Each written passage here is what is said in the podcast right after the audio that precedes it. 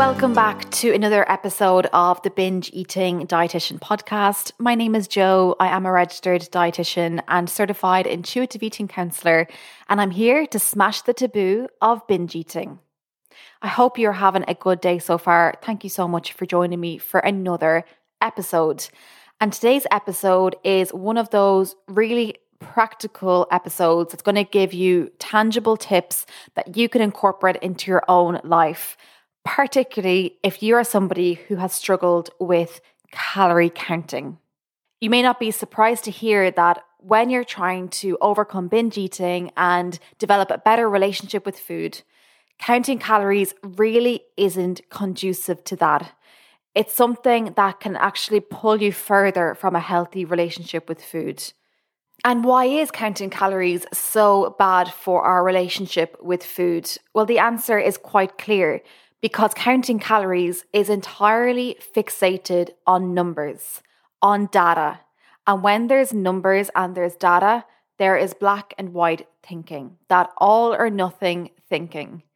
Think about it. If you are trying to eat within a certain calorie number in the day and you go over that number, do you congratulate yourself? Do you let yourself get away with that? Or do you berate yourself? Do you put yourself down? Do you scold yourself because you have gotten it wrong? You have failed. You have gone over your calorie allowance. And you probably will start to conjure up some plan in your mind to make sure that you make up for it in the quite near future by trying to be good tomorrow or cutting out certain foods later in the week. I'm going to put this clearly. When you are trying to build a better relationship with food, and or you are trying to stop binge eating, it is of critical importance that you stop counting calories. However, that is extremely easy for me to say, but it's very difficult to put in practice.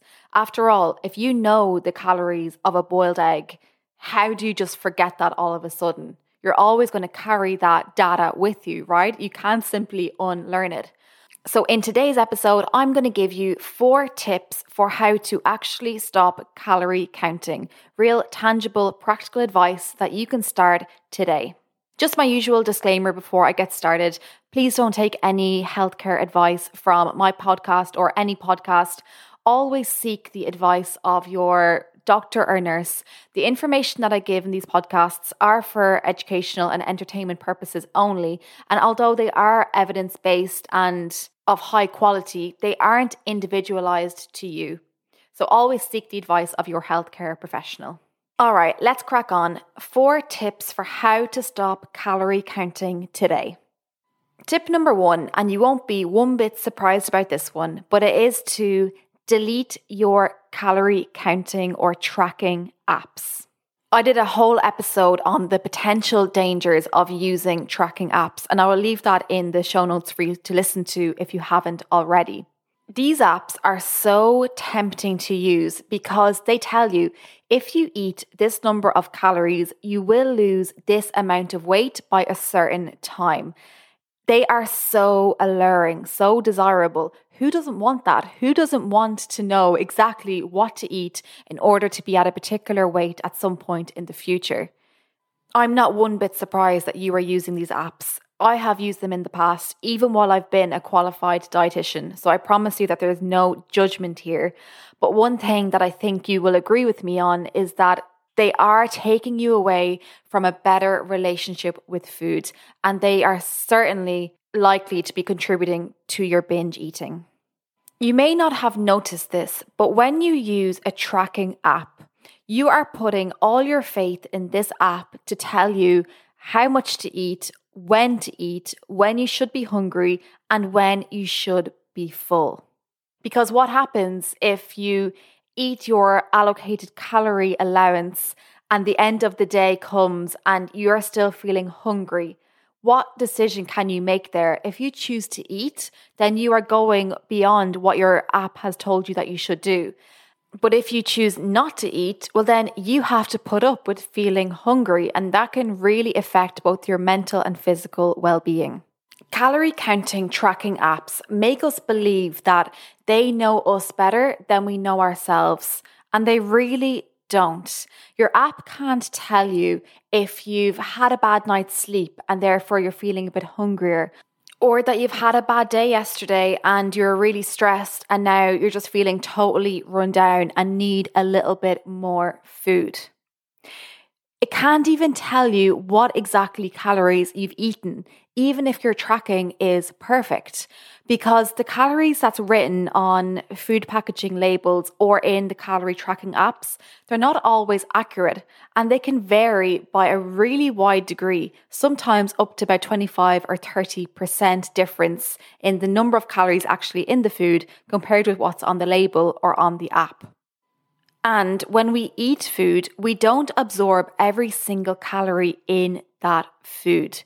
There are hundreds of factors that change how many calories or what percentage of calories in a food that we do absorb. Your app can't tell you accurate information, and that's okay. We, as individuals, as humans, we are not supposed to cognitively know exactly how many calories we are taking in and absorbing. We don't need to know that information. Our body knows what it's doing. When we use tracking apps, we put way more focus on decisions of the brain and we take away from our natural intuitions for hunger and fullness. When you delete tracking apps, you give yourself back that power to tell yourself, how hungry am I feeling? How full am I feeling? What food am I in the mood for? So, tip number one to stop calorie counting is to delete your tracking apps.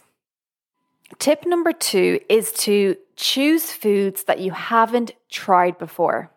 So I know that when you are counting calories, you're probably choosing the same foods over and over again. I bet that you have a repertoire of safe foods, foods that you know the calorie content of, probably you know the protein content as well.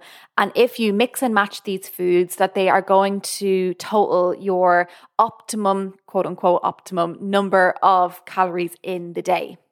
Because the calorie content of these foods is so tightly ingrained in you now, I recommend that you start to experiment with foods that you haven't tried before or you haven't eaten in a while. This gives you a good opportunity to choose foods that you don't know the exact calorie content of. Sure, you may be able to hazard a guess, and it is going to be difficult to resist the temptation to look at the label of the food. If this is too scary for you, you could even try just changing from one brand of yogurt to another brand. So you may guess that the calorie content will be somewhere about the same, but do tell yourself, okay, all I'm doing is switching yogurt brand, but I'm not going to look at the calorie content. I can assume that it's pretty much the same. And that's a fair assumption to make. It probably is the same or nearabouts the same. This is a good way of easing you into not knowing the calorie content. And if it is just too scary, just keep telling yourself that you don't need to know the calorie content. Your body knows what it's doing. If you're ready for the next step, you could ask someone that you live with or a loved one to help you out with the shopping. So you could go shopping together. You can pick out whatever foods that you want, but remember to choose ones that you haven't tried before and put them in your trolley and tell them not to let you look at the calorie content. And then, as soon as you get home and you're unpacking the shopping, get your partner to take off the outer packaging where it shows the calorie content and to put them in the fridge or the press without the calorie content being available to you. You don't have to do a full week's shop like that. You could even just select five items that you are happy not to know the calorie content of and take it from there. Tip number three to stop calorie counting today is to give the kitchen scales a break. So, when you are developing a better relationship with food and you're trying to stop binge eating, you'll often hear me say and other people say that weighing yourself on the bathroom scales isn't a good idea. However, the kitchen scales, the scales that you measure your food on, aren't mentioned as much. However, bring it back to numbers. The kitchen scales gives us numbers. It's black and white data, and therefore it's not conducive to a healthy relationship with food. As the binge eating dietitian helping you get a better relationship with food, I would really ask you to reconsider weighing out everything that you're eating. If you feel the need to weigh out every single thing that you're eating, so you're weighing out things like lettuce leaves, ketchup, or even breakfast cereal, that is really indicative of an unhealthy relationship with food and it can be considered disordered eating behavior.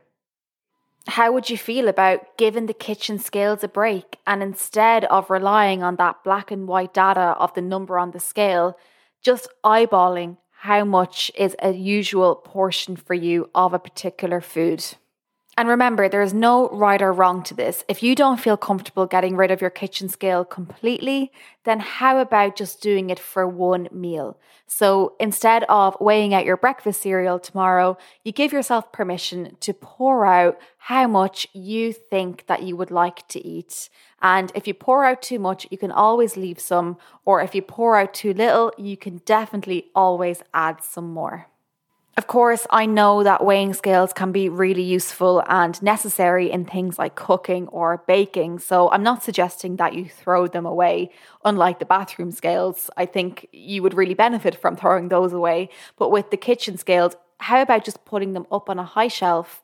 Or you could use other measures for cooking and baking, like cup measurements as you know, I live in America now, and I've noticed that all of the recipes or the cookbooks, they all use cup measurements. So one cup, half a cup, quarter cup, two cups, etc.